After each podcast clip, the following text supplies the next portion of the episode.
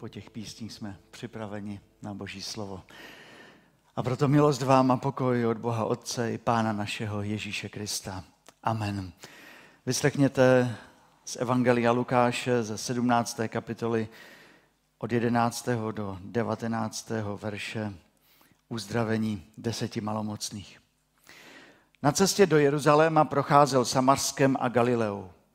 Když přicházel k jedné vesnici, šlo mu vstříc deset malomocných.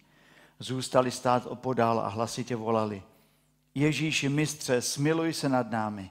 Když je uviděl, řekl jim, jděte a ukažte se kněžím. A když tam šli, byli očištěni. Jeden z nich, jakmile spozoroval, že je uzdraven, hned se vrátil a velikým hlasem velebil Boha. Padl tváří Ježíšo, Ježíšovým nohám a děkoval mu. A to byl Samařan. Na to Ježíš řekl, nebylo jich očištěno deset? Kde je těch devět? Nikdo z nich se nenašel, kdo by se vrátil a vzdal Bohu chválu, než tento cizinec. Řekl mu, vstaň a jdi, tvá víra tě zachránila. Prosíme, pane, o to, abys požehnal i slyšení tvého slova. Amen. Jedenáctý verš. Ježíš na cestě do Jeruzaléma procházel Samarskem a Galileou. Už tato vstupní informace je hodně zajímavá, protože on byl na cestě do Jeruzaléma.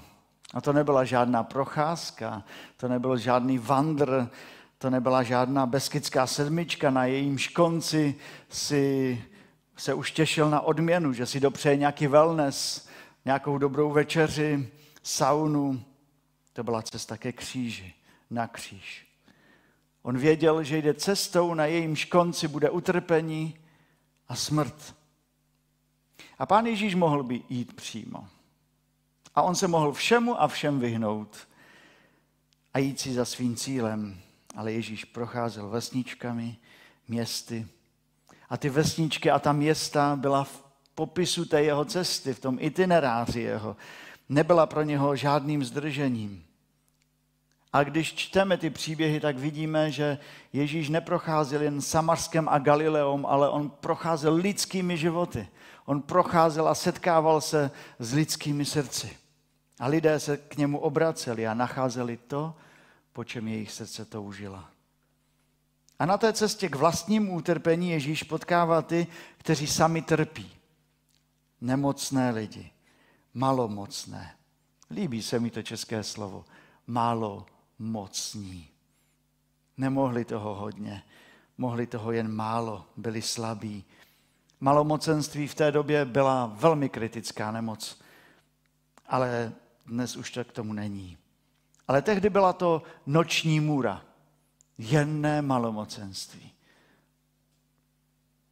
Bylo to infekční onemocnění, které má sklon napadat periferní nervy a jiné chladnější oblasti těla, kůži a sliznice, tak jsem se dočetl.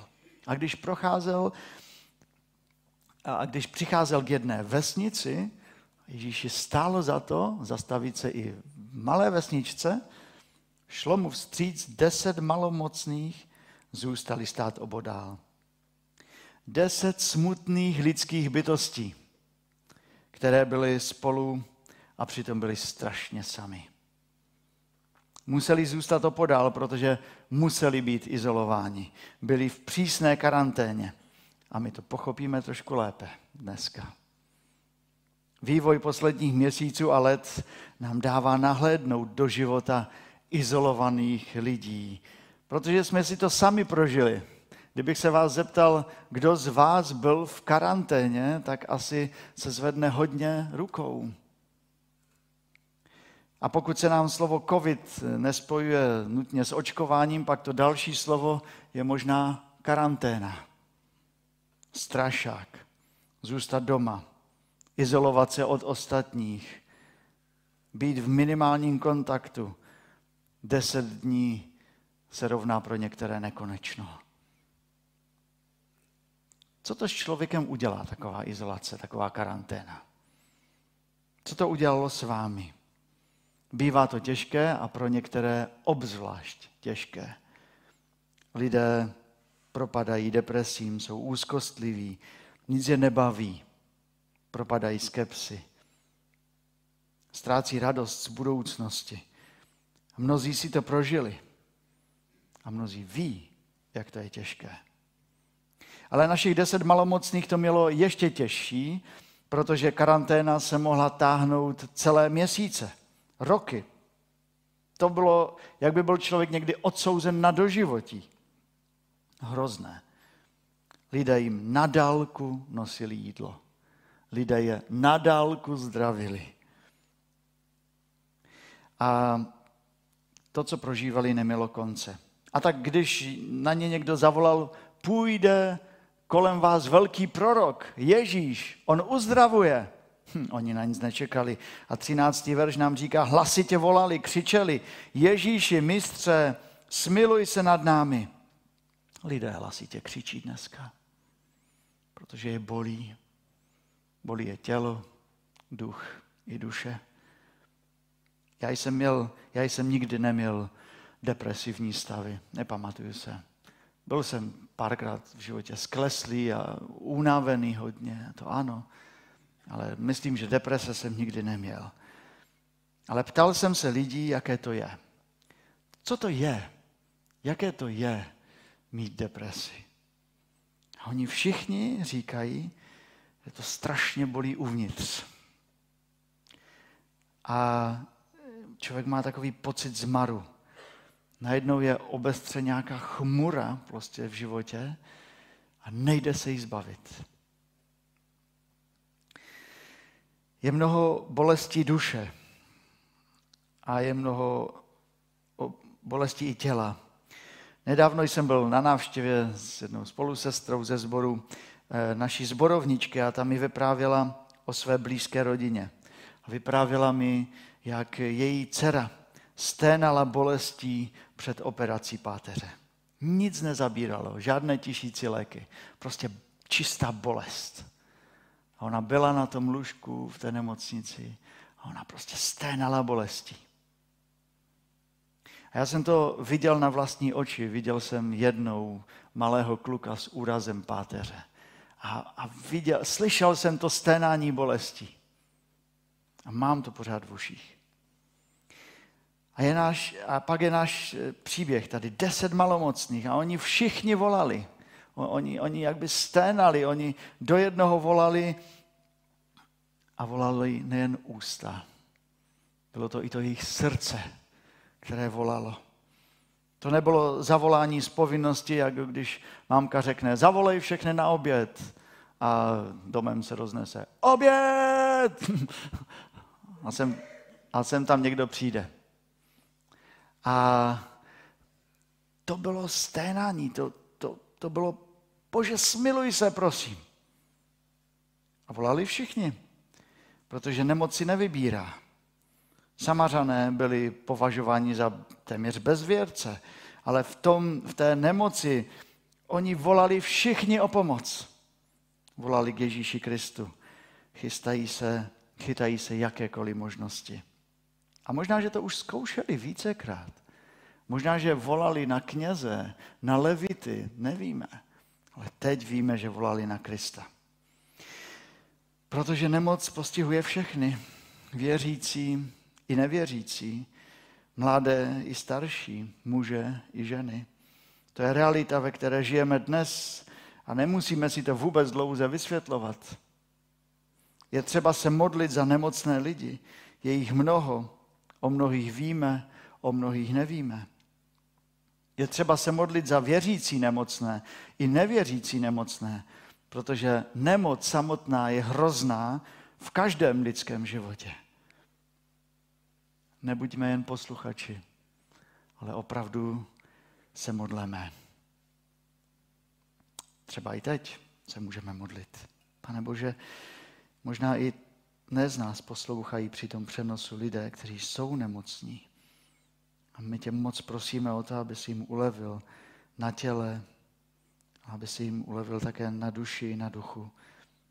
Aby poznali, že jsi jim blízko, že je máš rád. Že i nemocní lidé mají s tebou dobrou budoucnost. Amen. Nemusíme se modlit jenom o lidi, ale můžeme se modlit také o to, aby se ti sami lidé modlili, věřící, protože oni, těch deset lidí, oni volali k Pánu Ježíši Kristu. I ten Samařan. A tak můžeme se modlit o křesťany, aby volali k Bohu. A ne křesťany, aby také volali k Pánu Bohu, aby se jim dal poznat. A zatím ten příběh se aspoň pro mě vyvíjí dost dramaticky. Je tam křik, je tam volání o pomoc. A Ježíš, když je uviděl, řekl jim, jděte a ukažte se kněžím. A tady vidím, že Ježíš respektuje určitý řád, který byl. Nikoho z nás by nenapadlo, nebo z vás, aby přišel za mnou, za pastorem a zeptal se mě, bratře pastore, jsem už v pořádku? Jsem čistý? Jsem zdravý? Tak trošku i divně podíval, bych řekl, nemáme tady ve sboru dost doktorů, jdi za nimi. Ale tehdy to tak bylo. Lidé chodili za kněžími a byli to právě kněží, kteří řekli o nich, jestli jsou zdraví, nemocní, čistí nebo nečistí. A když jsou prohlášení za čisté, pak se jejich život úplně mění. Ale tady vidím v tom nejenom to, že pán Ježíš eh, zachovává nějaký řád, který tam byl v té době, ale také, že vůbec na sebe nestrhává žádnou pozornost. On říká, jděte se ukázat těm kněžím. Není to nějaký guru, šarlatán, co by eh, vtrhl na to místo a udělal show. Ne. Ježíš činí vůli svého otce. A kdybychom vlastně vysledovali tu eh, cestu Ježíše Krista od, od Betléma, od Nazareta až po Jeruzalém. A kdybychom si dali záležet a podívali se na všechny vesničky a všechna města, která navštívil a lidi, které setk, se kterými se setkal, tak bychom byli ohromeni, jakým Ježíš je. Byl na cestě ke kříži a, a to setkání s nemocnými, kteří se sami trápí, bylo v plánu. I to vyslání ke kněžím bylo v tom Kristově plánu. Abychom se možná i my něco naučili, abychom my nebrali ty malé věci, ty malé vesničky našeho života, si neřekli, hm, to nemá cenu, tam je málo lidí. Ne, ne, ne, to je beznadějný případ, to, to ne, to je vesnička. Já jdu do města, já mám velký cíl v životě a já jdu za tím. Ale Ježíš šel i vesničkami. A tak malomocní šli ke kněžím. 14. verš. A když tam šli, byli očištěni. Museli tam jít možná s odstupem, určitě větším než dva metry, mimo dosah lidí, protože oni šli a byli pořád malomocní. A to muselo být potupující. Oni, když udělali těch prvních pár kloků, oni museli dokonce volat kolem sebe něco. Víte co? Nečistý, nečistý. Ale zejména a v tom nám jsou příkladem, oni se museli vydat na cestu. To byla jejich víra. Hlava jim říkala, zůstaň v izolaci, teď jsi pořád nemocný. A jejich víra jim říkala, udělej krok. Jdeme, i když nevidíme žádný výsledek. Víra v Krista se netvoří ležením v posteli. Když jsme nemocní, určitě ano, ale takovým ležením, nic neděláním, leností.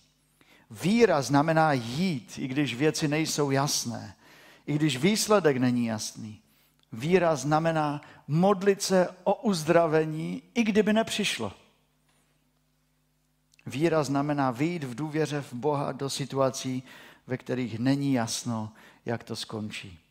To nebylo jen tehdy a tam. To je přece mezi námi a tady.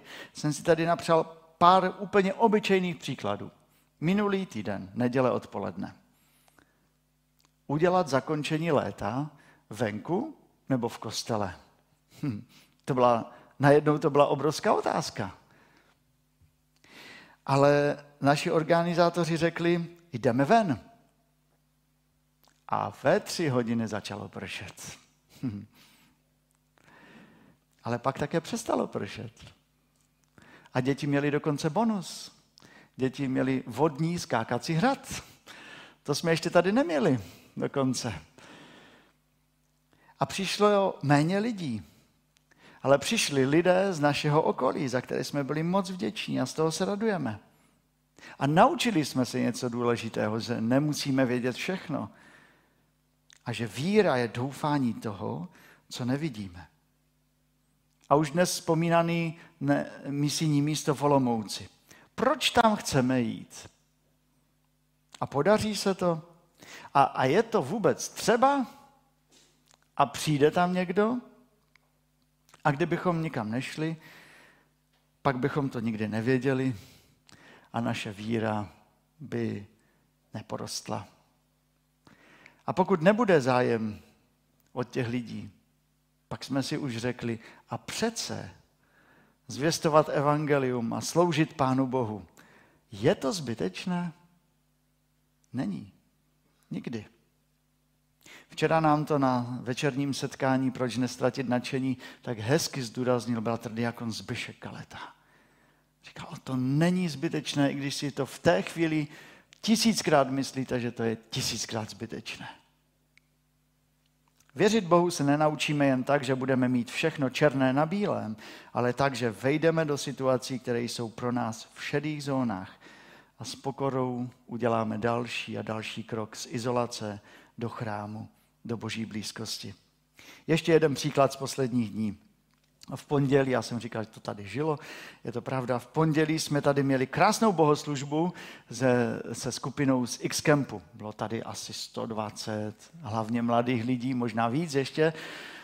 A součástí eh, programu byla i talk show. Já tomu říkám rozhovor. A prostě otázky a jedna z nich byla, co se ty prázdniny naučil? Rudek nám řekl krásnou věc. A já jsem si to obsal přímo, uh, jsem se na to díval a obsal. Řekl, pokud víte, že vás Pán Bůh do něčeho povolává, tak určitě do toho běžte. Nepřemýšlejte nad tím, jestli by byl k tomu někdo vhodnější nebo ne. Běžte do toho, poznávejte nové lidi, poznávejte Boha. Nevím, jestli Rudek tady je dneska, jestli to může autorizovat ten výrok.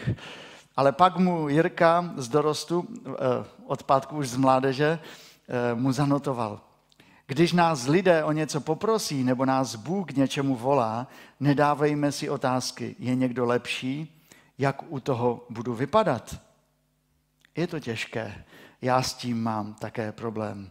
Jirko, je to těžké, já s tím mám také problém, ale učit se vírou žít je to podstatné. Byli, malo, byli by malomocní uzdraveni, kdyby nešli ke knězi? Říkám, ne. A když tam šli, byli očištěni. A najednou to z nich spadlo. A když se to stalo, nebylo to jen o těle. Ano, to, že tělo najednou bylo čisté, bylo úžasné, musel to být údiv. Najednou oni se dívali malo moc neč, já jsem čistý. Najednou obrovský údiv. Koukni na to, mně se hojí rány, které jsem měl tady tak tolik let. Pár dalších kroků a otázka, jak vypadám po tváři? Jsi herečka. Jak herečka i bez make-upu. Skvělý, perfektní dalších pár kroků a najednou se tělo uklidnilo a ten pocit, že se musíte pořád škrábat po těle, najednou tady nebyl. Něco úžasného.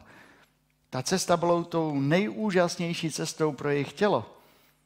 Ale ta cesta do chrámu se stala tou nejúžasnější cestou také pro jejich prožívání, pro jejich emoce.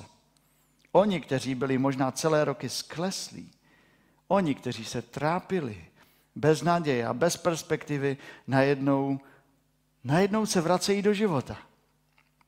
Začali se radovat, těšit se na rodiny, plánovat svoji budoucnost. Možná, možná je napadlo, tak si postavím dům. Udělám si zahrádku. Půjdu do chrámu. Ti, kteří byli po tváři celá léta nevýrazní, smutní, teď zářili A oni věděli, že jsou čistí a nemohli se dočkat, až se vrátí ke svým rodinám a po letech obejmou svoji manželku, vezmou do náručí svoje dítě. Možná celé roky to nebylo možné. Někoho se normálně dotknout, pozdravit se na blízko, zajít k sousedovi. To nebylo možné. A najednou, najednou tady byla úžasná perspektiva. To, to byla euforie. Větší než zlato na olympijských hrách. A to je krásné a dobré, když máme v životě důvod se smát. Znovu důvod za něco poděkovat. Po dlouhé době, když se může rozzářit naše tvář. Měli jste takový okamžik, že jste prožili období těžké a potom to spadlo. Vy jste se zase usmáli. Si pamatuju moment z toho týdne, když jsme jeli s naší spolusestrou na návštěvu, tak to byl moment, kdy přestalo pršet. Já jsem přijel k jejímu domu, abych ji vyzvedl a najednou začalo svítit sluníčko. Jsme si říkali, to je dar, to je obrovská věc, to je veliké požehnání, aspoň na chvíli. Někteří lidé prochází těžkými věcmi. Třeba i ztratí blízkého člověka. A pak najednou přijde moment, kdy se vysmutní a s nadějí jdou v životě dále. Kež by takových situací bylo víc. Ale to, co nás na tom příběhu opravdu mrzí, co nás eh, zaráží, co nás smutní, je srdce. Jejich tělo bylo čisté, jejich tváře zářily, ale jejich srdce se nevrátilo k Bohu. Jen srdce jednoho, 15. verš. Jeden z nich, jakmile spozoroval, že je uzdraven, hned se vrátil a velkým hlasem velebil Boha, padl tváří k Ježíšovým nohám a děkoval mu. A to byl Samařan. Jen jeden se vrátil. Všichni byli na cestě. Všichni byli očištěni. A jeden na kněze nečekal, ale vrátil se k původci svého uzdravení. Ostatní pokračovali dále, splnit poslední podmínku zákona, ale ke Kristu se nikdo z nich nevrátil. Jim to stačilo. Jejich srdce se nezměnilo. Jen ten jeden, tento cizinec, Samářan, se vrátil. Kdo byli Samařané? Samařané byli potomci Izraelců v roce 722 před Kristem. Asiřané eh, násilně vzali obyvatele severního Izraele a přesídlili je a později se vrátili na území Izraele. Ale mezi tím eh, se ti Asiřané, eh, nebo ti, ti Samařané, Samařané smíchali, takže to byla taková míšení na židovství a pohanství už. A židé jimi nesmírně opovrhovali. A právě tento cizinec se stal vzorem víry. Cizinec. No i v našem kontextu, když se řekne cizinec, tak to nezní moc dobře. Že? Cizinec. Někdo, kdo nám je cizí, s kým moc nechceme mít jako společného. A co o tomto cizinci víme? Byl malomocný stejný jako ostatních devět. Šel cestou ke knězi stejně jako těch ostatních devět. Ale víme, že se vrátil ke Kristu a v tom byl jiný. Velikým hlasem velebil Boha. V tom byl jiný padl tváří k Ježíšovým nohám, v tom byl jiný. Děkoval Ježíši, v tom byl jiný. Těch dalších devět mělo v životě úžasný příběh. Vyprávěli ho do konce svého života. O tom, jak se setkali s Ježíšem, ale vírou zvítězil jen jeden, a to byl cizinec. Proč nám to ten Kristus dělá, takové věci? Proč nám vypráví takové příběhy v Bibli? Zrovna takové. My nechceme slyšet, že někdo jako je cizinec, jiný než my, hodně jiný, nás má co učit. Nechceme slyšet, že Samaritáni mohou být vzory a zahambují nás. Že nějaký člověk, který má pomíchaný eh, víru v Boha s pohanstvím, nás může něčemu naučit. Ne. Od něho to je cizinec. Co ten má co říct? Ale co když se stane to, co v příběhu? Co když nás ten příběh učí, že si musíme dát sami pozor, abychom věci, které nám Bůh dává, ty nejkrásnější dary, nebrali samozřejmě, nepřestali děkovat, hlasitě děkovat. Co když nás ten příběh učí, že i ti jiní dokáží přijít ke Kristu a hlasitě děkovat, když my jsme sticha a mnohdy nás zahambují. Co když nás ten příběh učí, že pokud chceme jít v životě dál, musíme vírou vyjít a pak se vždycky vrátit ke Kristu a děkovat. Lidé jsou rádi, když jim Pán Ježíš pomůže, ale často na něho zapomenou. Samařan nás dnes musí zahambit. Ukázal, co je správné. A Ježíš se ptá Samařana i nás. Nebylo jich očištěno deset? Kde je těch devět? Nikdo z nich se nenašel, kdo by se vrátil a vzdal Bohu chválu než tento cizinec. Kde je těch devět, co si myslí, že jim to náleží, protože jsou židé, protože jsou křesťané, protože, protože. Kde je těch devět, kteří si myslí, že nemusí děkovat? Kde je těch devět? A tady musíme říct, pane, nedívej se tak na mě. Kdo je nakonec v našem příběhu skutečně zachráněn? Devět židů, kteří všechno vědí, ale nevrátili se? Nebo Samařan, který padl Ježíšovi k nohám a děkoval? Odpověď není těžká. Řekl mu, vstaň a jdi, tvá víra tě zachránila. A o pár stránek blíže v Bibli máme, pravím vám, že právě tak bude v nebi větší radost nad jedním hříšníkem, který činí pokání, než nad 99 spravedlivými, kteří pokání nepotřebují. Ne ten, kdo má věci. Ne ten, kdo má vždycky tělesné zdraví, má všechno. Ne ten, kdo má věci očím viditelné, je vždycky šťastný. Ale ten, kdo má to, co je očím neviditelné, který dokáže se sklonit před Kristem, děkovat a jít dál. To je požehnaný člověk. A co to je za síla, která ho žene dopředu? Víra v Krista. Upnutí se na něj ve zdraví i v nemoci. My nevíme, jestli nám Pán Bůh dá ze všech nemocí uzdravení.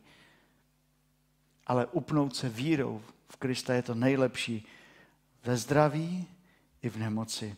V životě i ve smrti. V radosti i v bolesti protože na tom nejvíce záleží. A protože nejvíce Ježíši záleželo, tak se v té vesničce nezabydlel. Nepostavil si tam domek, ani si tam neodpočinul, ale šel dál až do Jeruzaléma.